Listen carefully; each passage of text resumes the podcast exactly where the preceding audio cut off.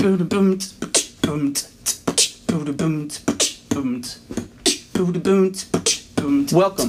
the Rich the Architect podcast, where I speak not only about architecture, but also the business of owning your own firm, along with other personal hobbies or interests I have. And now, introducing Rich the Architect.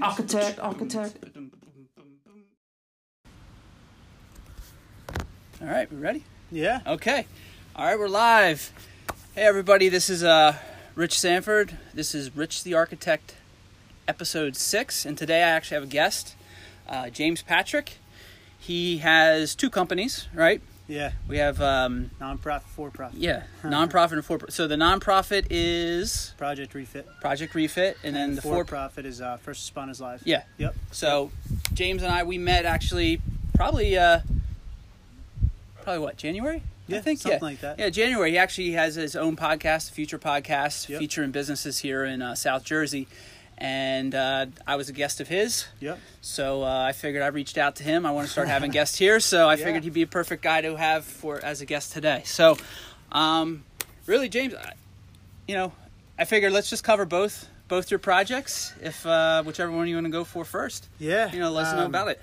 So, I guess where to start, is first off, the First Responders Live is a project, and that's the for-profit, and that's a project that myself and a couple other guys are building currently, and we're actually working with Camden County Police Department.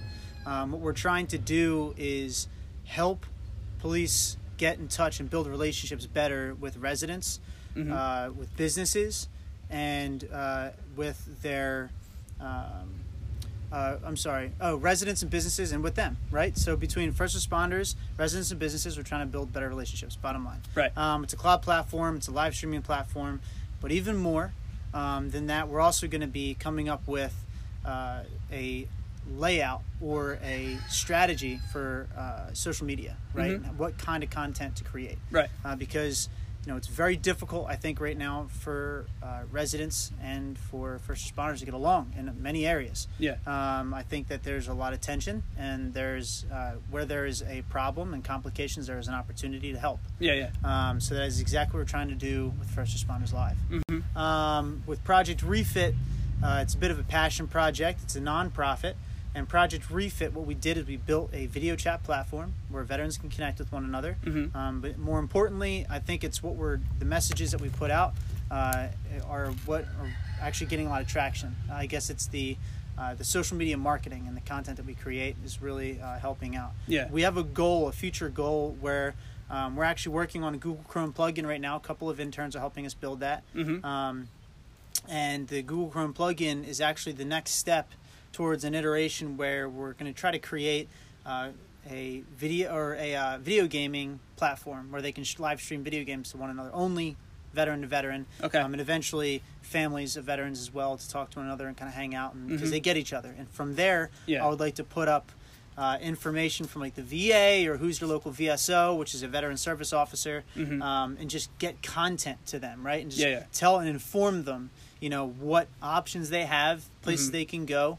Because that's actually what's missing right now with a lot of, issues that you see with, like, at least with suicide and such. People aren't mm-hmm. reaching out to individuals that get it, that don't understand them, So we're trying to change the script in a very indirect, direct way. Okay. Right? So indirectly, because it'll be where you can go to live stream, video games that you're playing, because... And the reason why I even came up with that idea, and myself and Dan, Dan is a co-founder of Project Refit. I want to make sure my dog's not...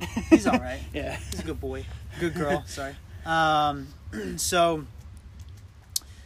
reason why we came up with that is because Dan and I were talking one night about how, they'd go out on missions when they were over in Afghanistan or Iraq. Yeah. And then they'd come back to the tent and they'd to their compounds, to their base, and they would either work out, or play video games, or do both, right? And then they go to sleep, wake up, and do it all over again, or go to guard duty, whatever they had to do. Right. But they would always have time to lift and play video games. Yeah. So it was a great way for them to bond and to decompress and relax, right? Yeah, and does that give them, I guess, in some ways, if they're dealing with kind of like, the transition back into civilian life, does that help? Like, so it actually seems to me like it's a bit of normalcy. yeah, that they can attach yeah. to while they're in and out. Sure. Yeah, yeah. I mean, that's a great way of looking at it. Yeah. And, you know, speaking of the transition, one of the things that we're trying to do right now, I have a couple of meetings that I set up, and I'm hopefully I have to follow up with this woman. I spoke with her this week. I'm not going to say any names or anything like that because I didn't ask her.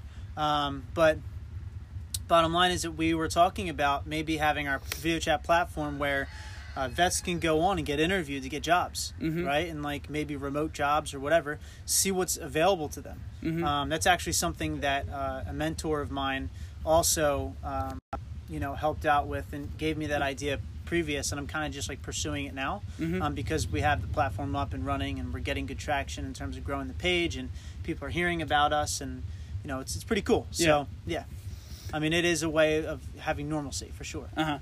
Now, is there a way with Project Refit where it's, I mean, it again, it's more, I'm just going to say soldier to soldier interaction, vet to vet, vet to vet. Yeah. Yep. Now, is there either one? Can they interact with potentially like mental health professionals and such? Well, professional. Yeah, I was going to say like the public, but can they also interact with anybody who might be, you know, out in, you know, in the Middle East or you know, so deployed somewhere? That's a great question. I mean, it is the internet, so if you can access it, you can access from anywhere. Yeah, yeah. Right. Like if you're on base, you'll be able to access our platform. Yeah. Will it be widely distributed to those guys? I don't know. I mean, like we're going to try mm-hmm. to market it to everyone, and one of the strategies we have with the Google Chrome plugin is that it'll give easier access to guys just to talk, text, just write to each other, like almost like a chat forum, right? Uh-huh. Instead of a quick Google Chrome plugin, they can get it from anywhere, no matter what website they're on. They can always access somebody, right? To talk and bullshit, whatever they want to do. You know what I mean? So it doesn't have to be about, hey, I'm struggling. It can be, hey, here's a funny meme. Let's laugh at this together. Sure, yeah. You know what I mean? Yeah, yeah. You know, and we're going to be putting in different like categories in there too. Like if you're Army, Navy, Marine, well, Navy, you know, Marine, punch me in the face for that. Uh-huh. Or we will have definitely a different channel for them, and for 11 Bravo, which is infantry, and special forces units, and naval special warfares, and Air Force special warfare. You know, all of them, all the different units and pilots, whatever it may be. So they can kind of connect with, you know, guys that understand them best, you know, because they had similar experiences. It's very important. Mm-hmm. So maybe it could be that next step towards getting some help. Yeah, yeah. You know, and mental health is a crisis right now, actually. Yeah, yeah. So, I mean, there's a lot of people, not just veterans, are struggling. And, you know, I thought I'd go with the veteran side simply because, when I say simply, because this, what I'm about to say, isn't like a little thing, you know? Yeah, yeah, yeah. I'm not, you know, lowering it or anything like that, but my phone was blown up twice. So, I mean, like, I get it, you know? Like, I mean, I don't get what it's like to be blown up, but I get that could cause issues or problems. Or blown up twice and survived? And survived. Okay. And Dan Lombard, that's our co-founder. Okay. Blown up twice. Okay. Lay that in there, right? Uh-huh. He's a tough cookie. He's funny. He's nice. He's a good guy. You know, but he's getting himself help. He's actually, I think what he's doing is something a lot of guys can't do. He was able to admit, you know, to like, hey, I think I need help legitimately. You know, like, I don't want to be like this. Mm-hmm. And he doesn't think it's that big of a deal. He would never say it is.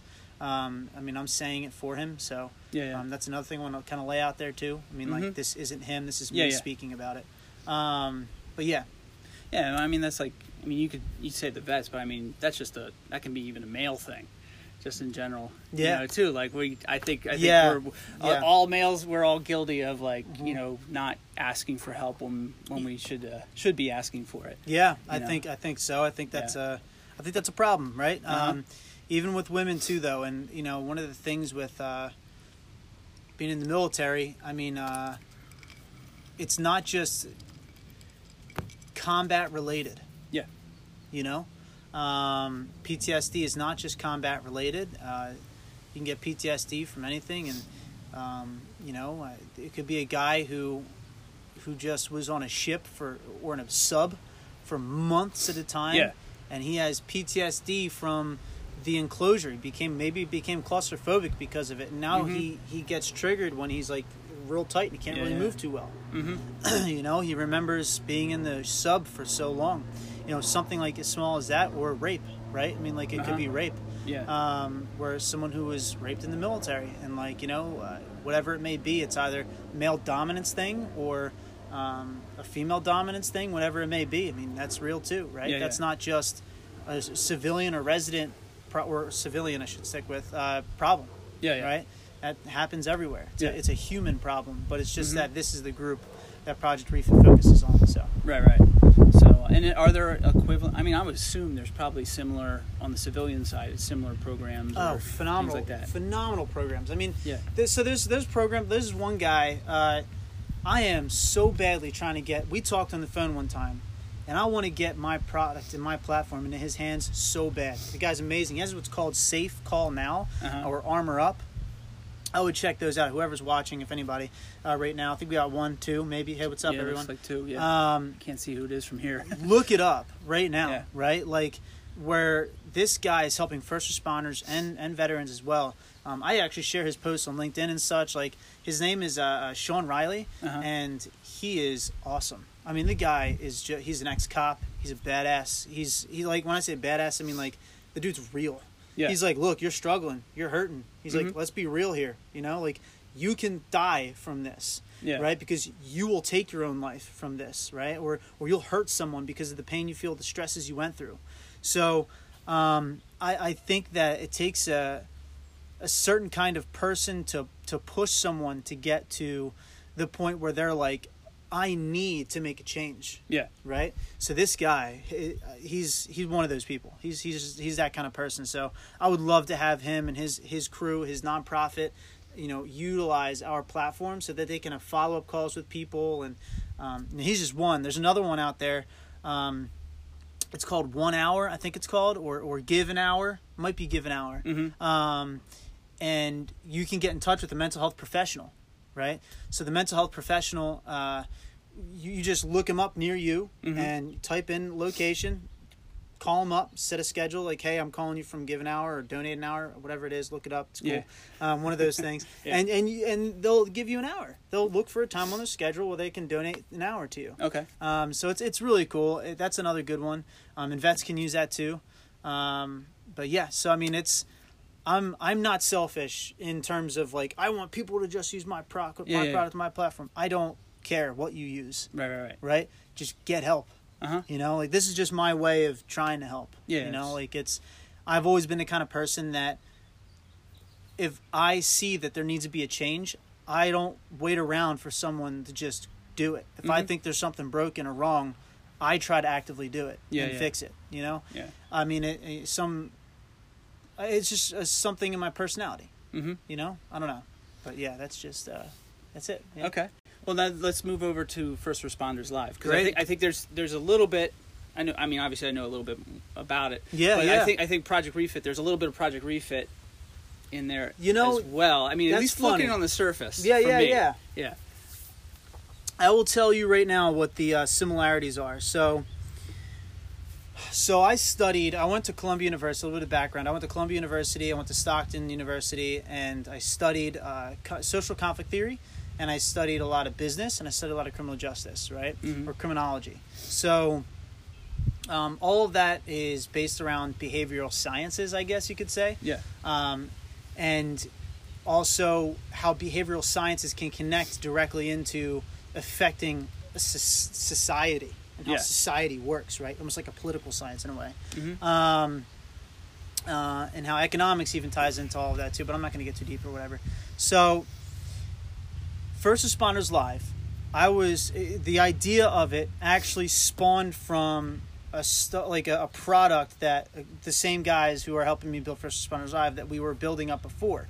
We had this mission because we saw this data that we noticed there was a trend. It's called intractable conflict. Okay. That is a study that I was looking at, this like theory I was looking at, where you can actually literally map 10 to 11 years prior to a huge incident or a social change. There was an event that happened that sparked that change. Okay. Right? So, for instance, 4 or 5 years ago when I was studying this, I can't remember the exact time. I think it was like 4 years ago.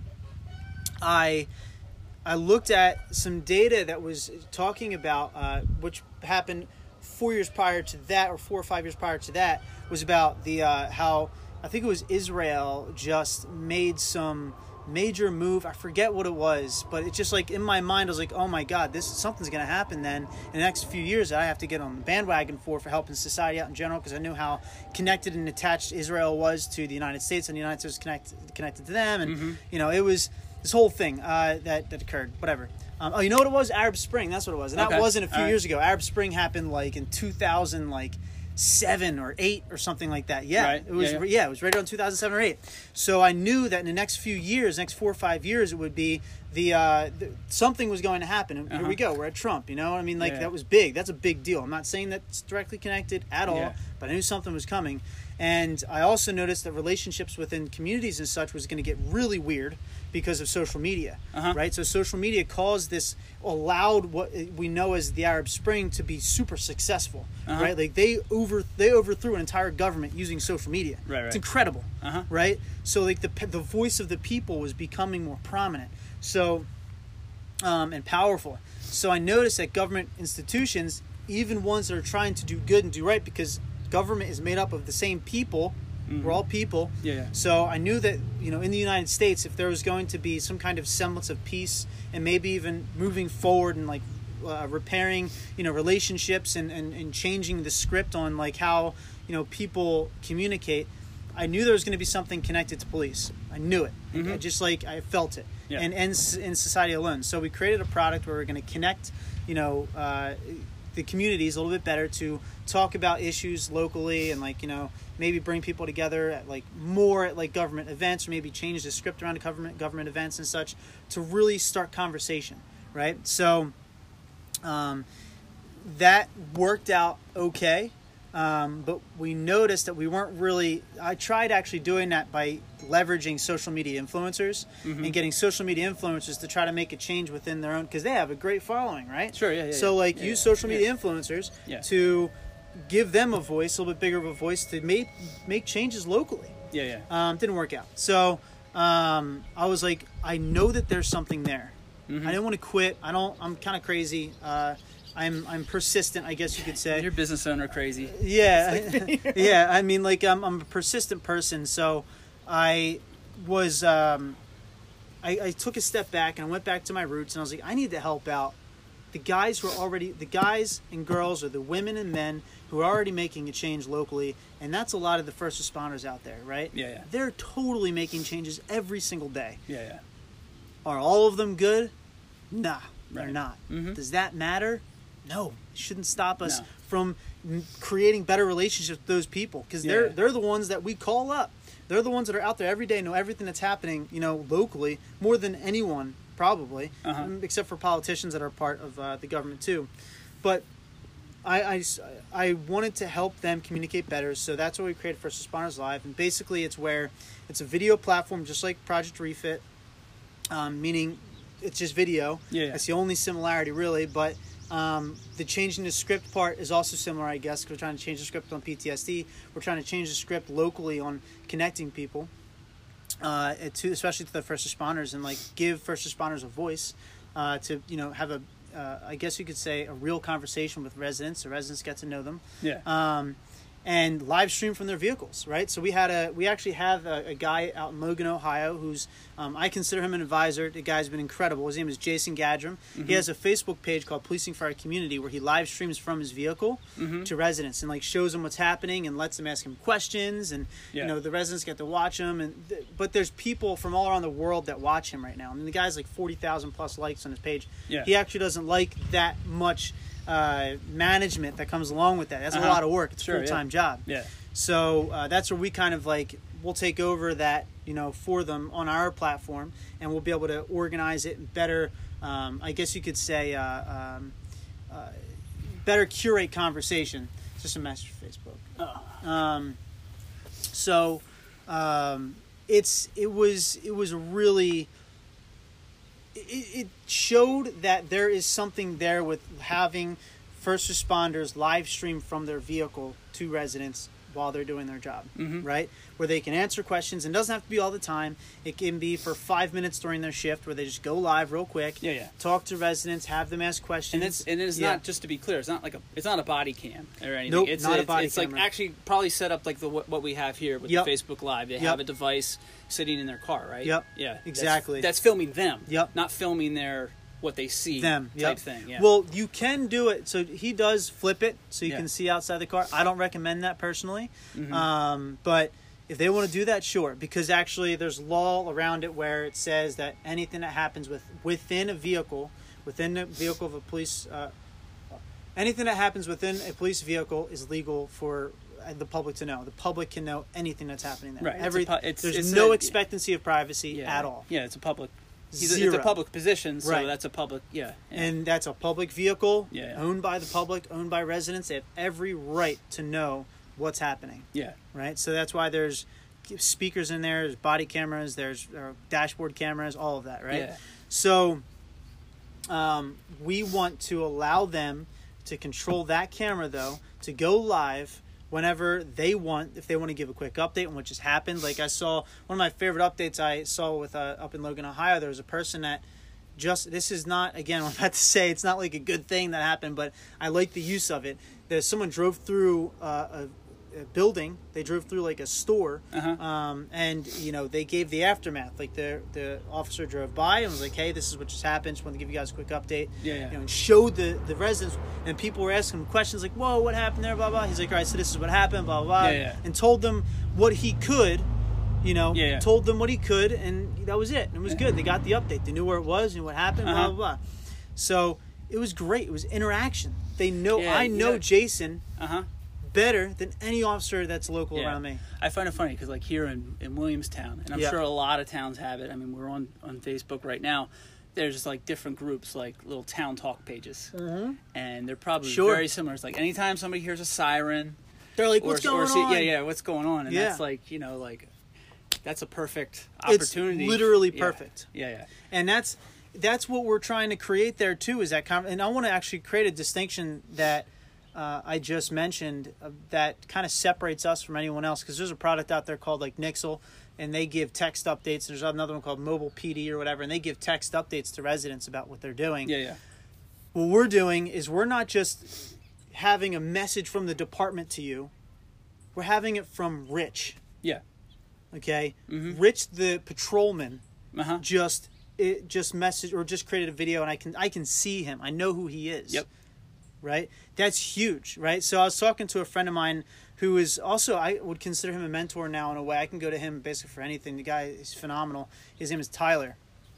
Tyler, and I feel comfortable saying his name. I don't think he'd care. So, but Tyler's great. Tyler and I were sitting down one day. We're talking about my business, about the product, about First Responders Live, how we're going to be able to move it forward. You know, maybe we have to pull the reins back a little bit, slow it down, kind of like really figure out what's needed to get this thing going. And he's like, when I was telling him about it, he's like, man, this is powerful. He's like, that's like in the 50s when Officer Bob knew John in the car, and like, hey, John, what are you doing? And it's like, I'm sorry, Bob, I just, you know, that conversation is completely different than what we see today. Right? Completely different. So today there is no conversation. It's, hey, you just beat your wife, or you're driving drunk and you need to go... whatever it was, instead of like, John, what are you doing? It's like, dude, I don't know, I slipped, like I made a mistake. It's like, look, man, you're going away, but you need to come with me. Like, I don't want to hurt. It's like, all right, dude, I don't want to get hurt either. Like, I'll come with you. Right. I messed up. Yeah. So here's a great, and I don't mean that. I actually have a story that comes from Jason. I wrote a blog about it. It's incredible. It shows the power of what we're doing. So Jason went to, it's long story short, went for an arrest. Arrested the guy. It was easy. The guy just put his hands behind his back, did his thing, put him in the car. As he was walking him to the car, though, the guy turned to Jason and was like, hey, man, I just want to let you know that I was thinking of running, but I didn't because I know you. Through his live stream, he knew him and trusted Jason. Trusted him. Yeah. That's crazy. Yeah. Think about that. That potentially saved a life. That's Yeah. Game changing. Oh, sure. That could change society as we know it. Yeah, I have to relate a little bit of a story that I have. So in my years ago. Yeah. And it's actually kind of like the other side of the coin too, in a way. When my wife and I first got married, right, is we lived in Philadelphia. Now we had a house that I would say we were trailblazing. Okay. We had drug dealers on our stoop. I had a motorcycle club next door. It was just like, it was crazy town. And we only lasted for about a year and a half. Right. So when we first moved that. What? We only lasted a year and a half. We would have been longer, but we ended up selling the house. It was near Northern Liberties in Philly. Okay. It wasn't technically. Beautiful area now. Yeah, yeah. And actually the street we lived on still has a little bit of that element. Sure. But we in the entire block, we were like the only person except for a World War II holdout, this Polish guy that was across the street, used to have a pawn shop. He was the only other one who lived on our street. He closed his pawn shop because he used to get robbed like every day. And it's horrible. My wedding ring. It's from him? I bought from him. Nice. He had all the rings. He had these gorgeous rings. He had them in a safe in the basement. He sold a pair of 24 karat gold rings, $60. That's so great. It was like perfect. So that is perfect. But when we first moved there, obviously, there was different issues. So, I was mentioning how we had the drug dealers out front. First weekend I'm there, I go over to the motorcycle club, knock on the door. It's kind of funny. It was all like pretty much Puerto Rican black guys, right? Or ladies were in the motorcycle club. I knock on the door. I'm kind of going a little bit off, but it's a funny story. Knock on the door, little window opens. Door shuts and you can hear in the background, who the hell is this white boy? You know? And, oh, that's our new neighbor. I go in and I talk to them and I'm like, hey, what about these drug, dealers? Naive white boy. Yeah. Coming into the hood, let's say. Right. I realized later, I'm like, oh, they're dealing too. Sure. But in terms of the education part, like, they didn't help me out in terms of the drug dealers. So one day, again, they're literally on my stoop. I come out. That's actually surprising they didn't. Yeah, they were. Well, there were a couple other things. I could go through. I could talk for a couple hours about the stories that were involved there. There was some situations with intimidation. There was corrupt cops that we ran into. Yeah, yeah. So one day, I'm like, it's probably about a month later. They're still sitting on our steps. And it was younger. It was, I think, like the older guys that were kind of involved because there was a pool hall across the street. They saw that we were there. They didn't want to really have issues. I saw them go over there. But it was the younger boys who still were, like, there. They were, like, basically, they wouldn't move. So one day I just sit down with them. And I'm like, hey, what's going on? You guys know I live here. Not being confrontational or anything. And, like, the gist of it, it was basically I was like, look, I know what you guys are doing. I'm not going to call the cops on you or anything like that. But if you're going to do it on my steps, it's an issue. So I know you guys hang at the pool hall. If you could just do me a favor and we can work together here. Right. Go across the street and do it. Not going to be an issue here. But if you do it right here, I'm telling you right now, you're going to have an issue. Right. I'm going to, call the cops on you or whatever, or do whatever I feel I can try to do to disrupt this. Yeah, sure. So you guys want to make it, hard on yourselves, or do you guys just want to work with me? We can work as a neighborhood, basically. And they basically are like, right there, we're just like, okay. And I walked across the street, never really had an issue with them directly, the whole time there. Yeah. The funny thing is, fast forward to a year or two after that happened, I'm at like some fundraiser in Philly at like the Kimmel Center or something. And sure. I forget what it was for, but, a lot of like, I'm sitting at a table with, well-to-do people who, contribute to all these different things. And one person, I was telling them this story. And they were just like, well, how were you able to do that? I was like, I just treated them like people. Yeah. I didn't treat them like drug dealers or this, or whatever. You weren't threatening them. You weren't being a douche. I was like, person to person. That's how I talked to them. Right. And it was like, maybe there's, I know there was probably some people there, like some of the dealers that probably would not have responded that way. Maybe I got lucky that day or what, but it was just like, start off person to person. Don't start off being like, you this, you that, blah, blah, whatever, and then it becomes confrontational. Instead of being an authoritative figure, you just showed up as a figure. Yes. As a person. Yeah. Yeah, yeah. Yeah. So, and I think with what you're saying with the first responders, that's exactly what I'm trying to help them do. In fact, I was talking to the sheriff and he said to me, he was like, hey man, you know what you're doing? And I was like, what am I doing? He's like, you're creating a PR platform. Yeah. That's what you're doing. And I found that to be really interesting because which kind of leads into like what we're going to try to actually do next, and like one of our next moves in terms of really getting First Responders Live out there as a name is help departments tell their story. Mm-hmm. Right? Like yeah. That's the I've heard that comment like, oh, you guys are like public relations. I've heard that a few times, and I kind of fought it a little bit, but I was like, no, that's great. They're right. People are told that's exactly what we are. Mm-hmm. We're absolutely trying to help improve relationships, improve image, help them get to know that's PR, man. Yeah. Public relations through and through. Yeah, yeah. So not only public relations, I think it's telling the truth of these people. You know what I mean? That's PR in a way. That's not that's honest PR. Yeah, yeah. That's what we're doing. We're not doing that dishonest PR. Yeah, yeah, yeah. Right? Like, because there's a book, this is off note kind of, along that lines of like, we're being honest. There is a part of some PR books. I've read some PR books. One of them by this guy, Dr. Larry Litwin. He's actually a professor at Rowan, I believe. Mm-hmm. I read his book. One of the words he threw in there a lot that I thought was real weird was manipulation. Mm-hmm. Use that word like it was nothing. Yeah.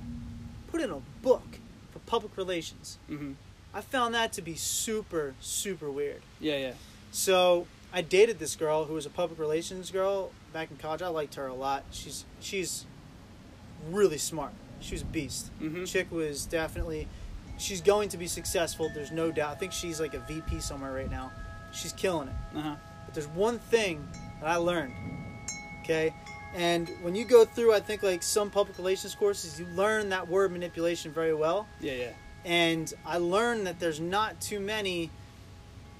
There's got to be a better way to do public relations. That's all I'm going to say. Yeah, yeah, right? Yeah. There's got to be a better way. Mm-hmm. And I think for police, they need that.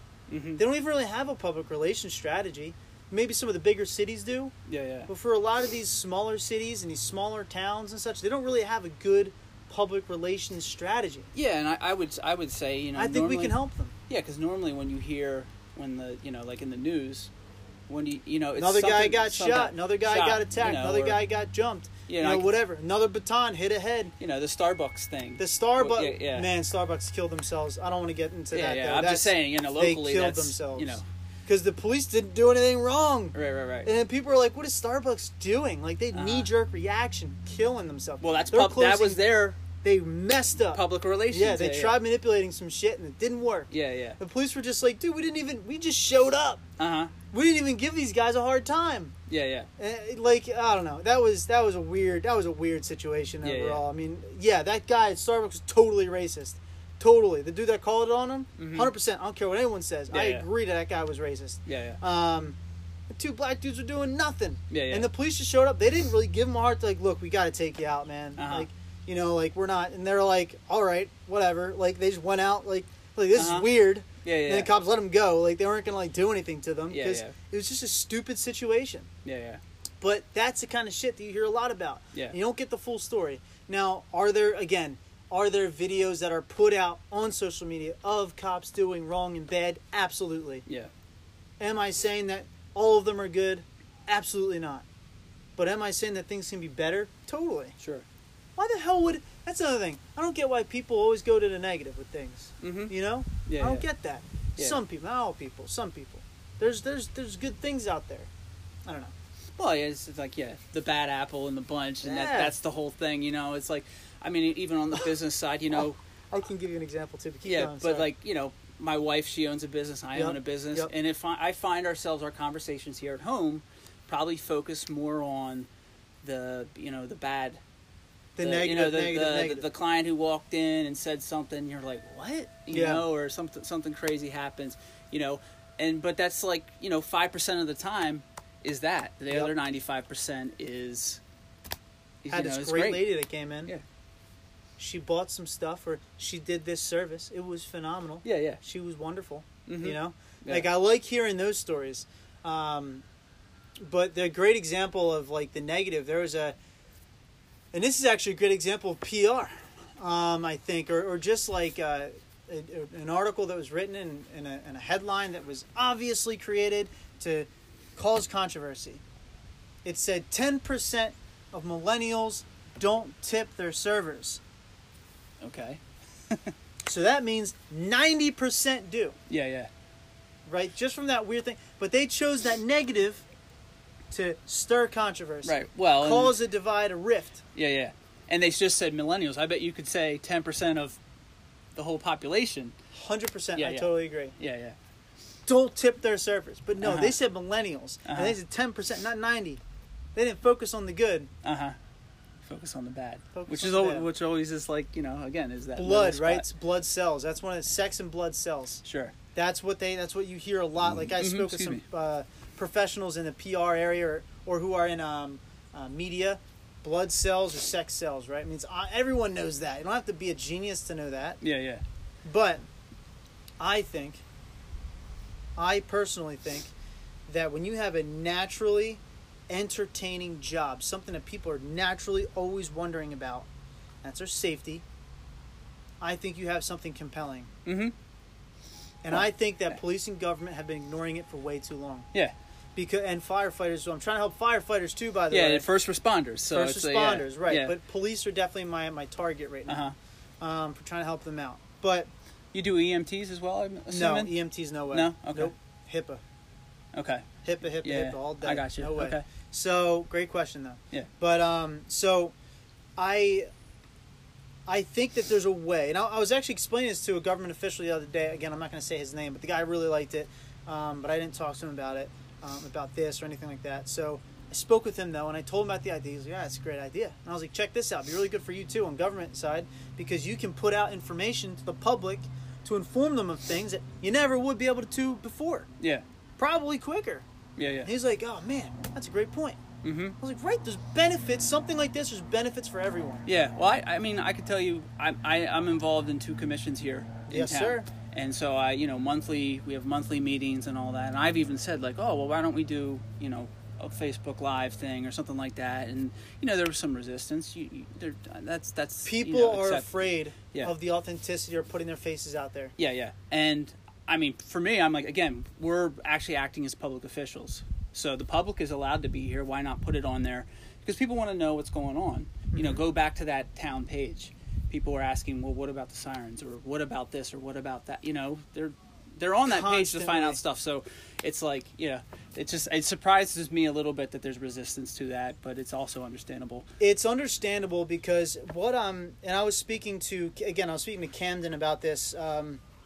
There's one officer over there in particular who is using our product right now, and we're making some updates and we're sending it to him. But that's not relevant. But we're talking to him a couple weeks ago, I think it was 2 weeks ago, and in the meeting, I asked him how he's using it and why he isn't using it the way that I had suggested. And he's like, could you tell me again what you suggested? Told him again, live stream from the vehicle, get a guy on there that you can trust, mm-hmm. who you know is responsible, who isn't going to say anything stupid, who's not going to be a douche. Get him on that camera and let him give some updates. Mm-hmm. He's like, oh man, that's innovative. Literally said that. Mm-hmm. His words. Yeah. And he also said, you're going to have to get in touch with the Attorney General before you can move forward with that, man. Yeah. Yeah. So he put me to this like insane challenge. Yeah, yeah. Right? So I contacted the Attorney General. I didn't actually. I put up a post asking my LinkedIn contacts, like, hey, can anybody give me an introduction? Yeah, yeah. I got a message from a mentor of mine. This guy is the man. I respect this dude so much. His name is Justin. Mm-hmm. Wow. Jason from Logan, Ohio, and then we have Justin. Uh-huh. It's so confusing sometimes too. But anyway, so Justin. Wait till you get a little bit older. Yeah, yeah, right. So Justin is a police officer. I'm not going to give too much more details on that because again, I don't know, whole thing of like privacy or whatever. But he said to me, he's like, dude, I sent your post away to the Attorney General's office to see if I can get you a meeting. Yeah. I was like, fuck yeah, right? I was like, yes, let's do that. Mm-hmm. So he got the meeting. and we had a call with the right-hand man for community relations to the Attorney General of New Jersey. That guy loved it. He loved what we're doing First Responders Live. He was like, this is great. He's like, I love the idea. It sounds awesome. He's like, we got to have a follow-up meeting. He's like, send me all the materials that you have, anything that can help me pass along to people or whatever. I was like, okay, cool. So I did. And hopefully next month, July, a couple weeks, hopefully we'll have another meeting set up where you can get this ball rolling, right? Maybe partner with them. I would like that personally. That's a goal, right? Putting it out there now, I guess, to the world. I would like to partner with New Jersey's Attorney General. Make it happen, world. That, I mean, I don't know if you can even speak about it, but like, what does that look like? What does why does the Attorney General have to get involved? What is, I mean, I'm assuming it's obviously a legal thing. 100% legal thing, but here's the other part of it too, right? So there's rules that come with managing. This is on the side of like business now and software and building and everything. There's rules of how even these body cameras have rules set on how long videos can be held. Okay. When they can be deleted. I work with a security consultant with casinos. So we there's a certain amount of time that, that they're supposed to be saved. So that's why go to Attorney General. Since we're doing something that is not like a body camera, that is not like a dashboard camera, nothing out there is like what we're doing. There's no laws around it. So we're going to go talk to Attorney General. We're going to go work with them. And if we become compliant with the state of New Jersey, we're going to be compliant with like 90% of the entire country. Because they're so strict here. So, and strict meaning thorough. I'm going to put that out there. They're very thorough. And I think that's a good thing. Honestly. I mean, I could say, like, with my business, the building codes, like, most, there's only a few number of states that have their own version of the building. The building code we work out of is International Building Code. State of New Jersey has their own version of it. You know, so it's probably, like, a very similar thing. That you're saying here.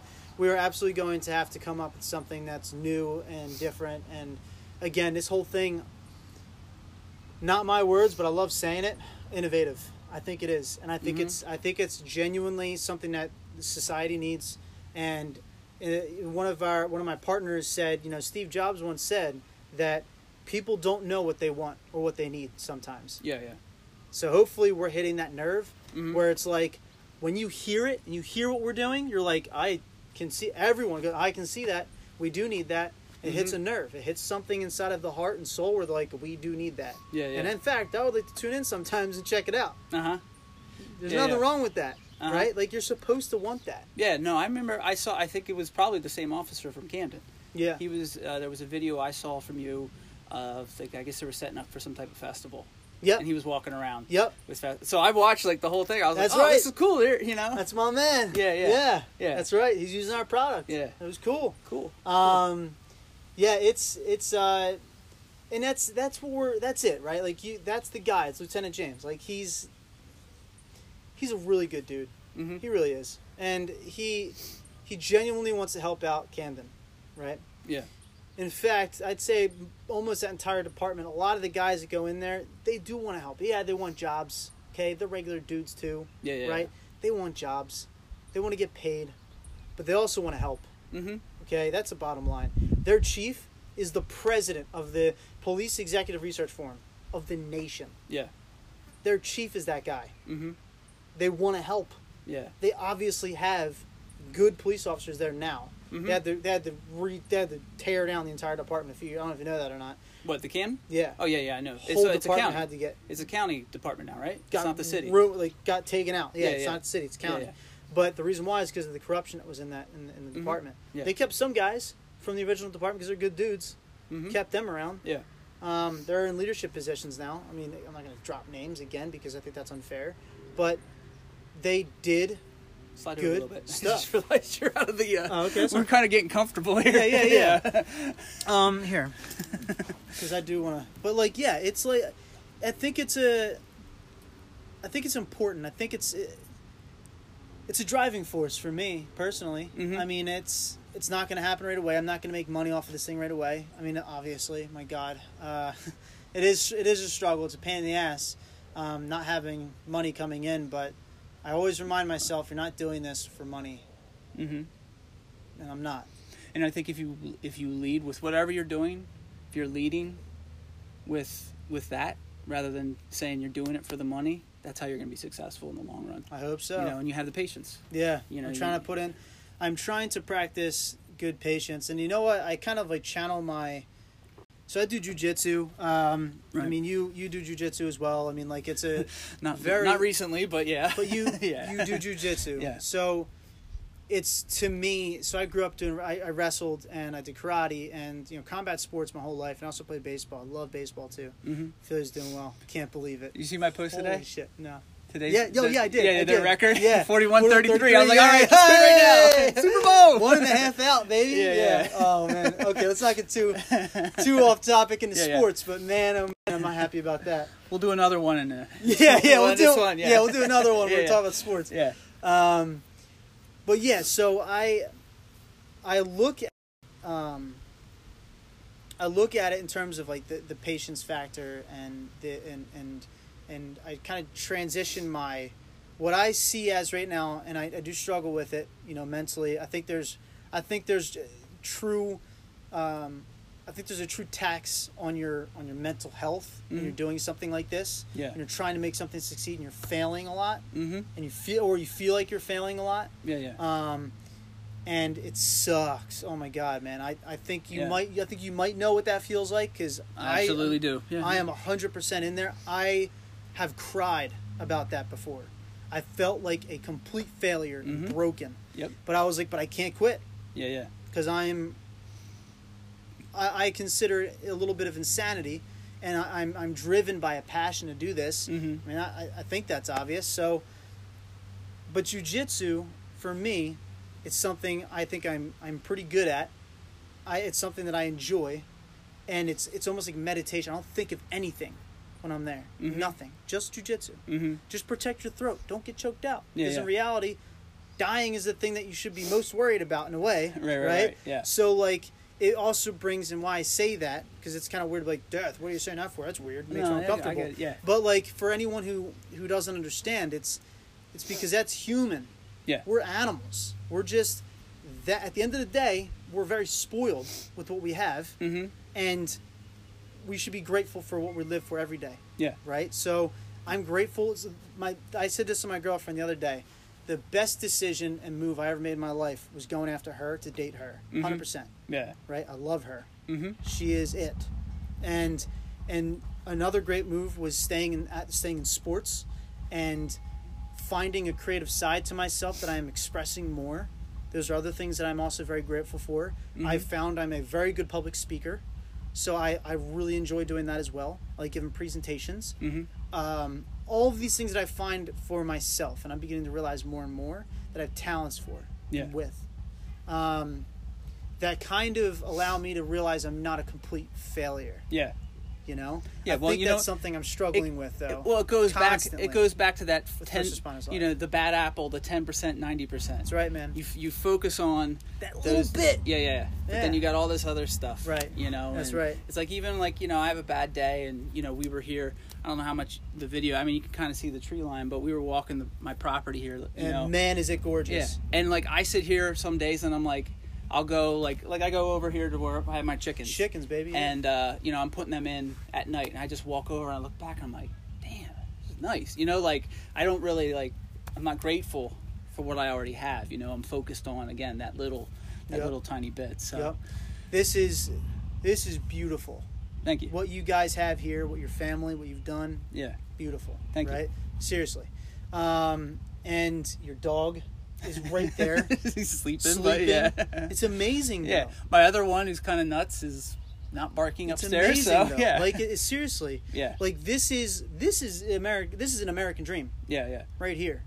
Right? Like, you have time, and you're able to, you're kind of like taking control of your life in a way, even more as you get older and older, right? Yeah. Taking more control of your life and yourself, and you're doing podcasts, not for fun, relaxing with it, talking to people. Yeah. This is great. Little bit of business, you know, probably with it too, but sure, I mean, whatever. But I'm trying to tell my truth.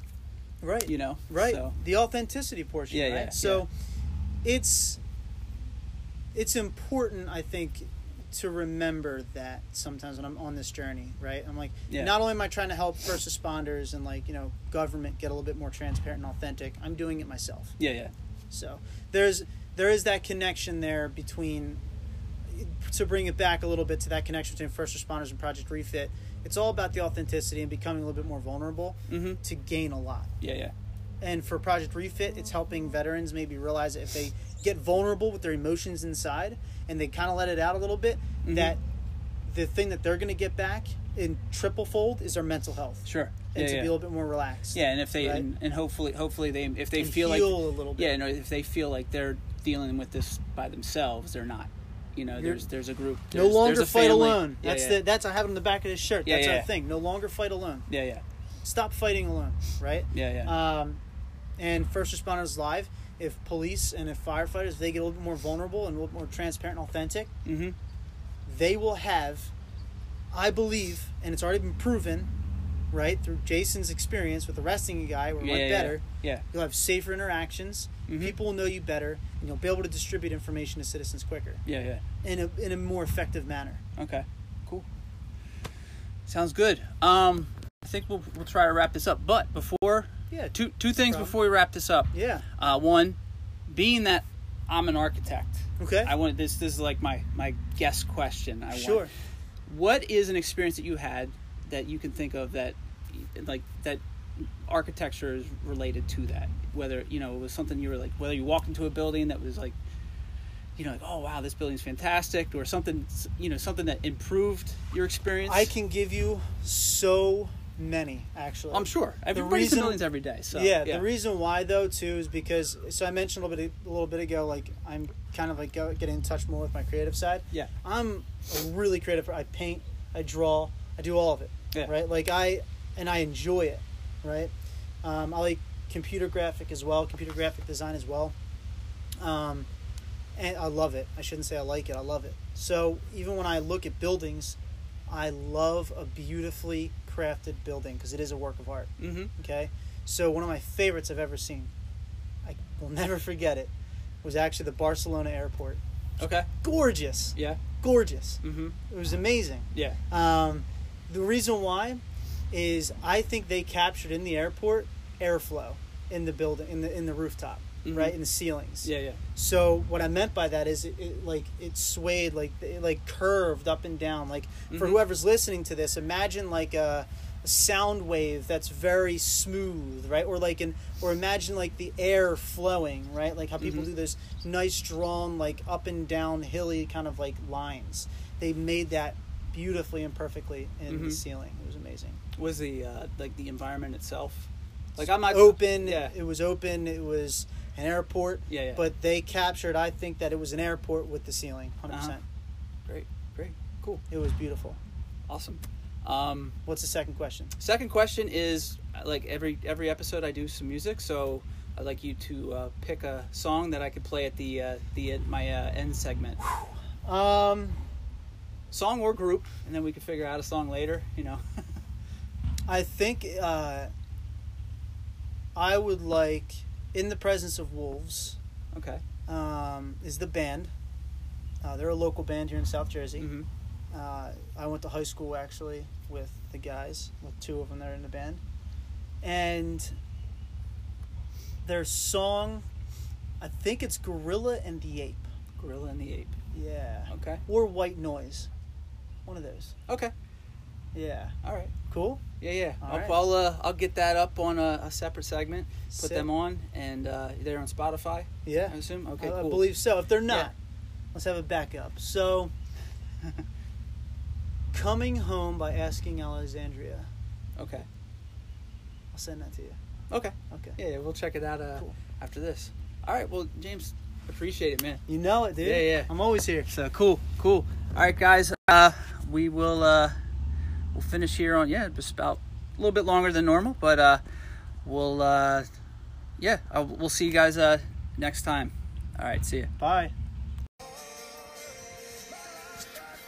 So I got to say that was a real good episode there, or time with James, speaking about his different projects with, or different businesses there. His Project Refit and First Responders Live. So here is one of the songs that he had mentioned in the podcast from Asking Alexandria. This song is called Someone Somewhere. And I'm actually gonna let this play, and then I'm gonna switch over to the other one for In the Presence of Wolves as well. So let this run for about 30 seconds.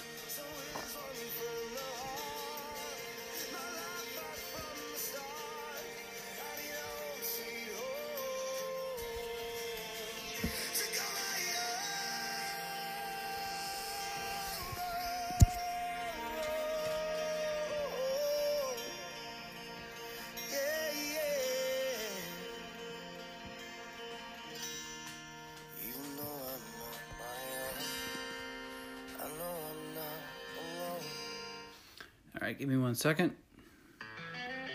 Alright, this is White Noise by In the Presence of Wolves.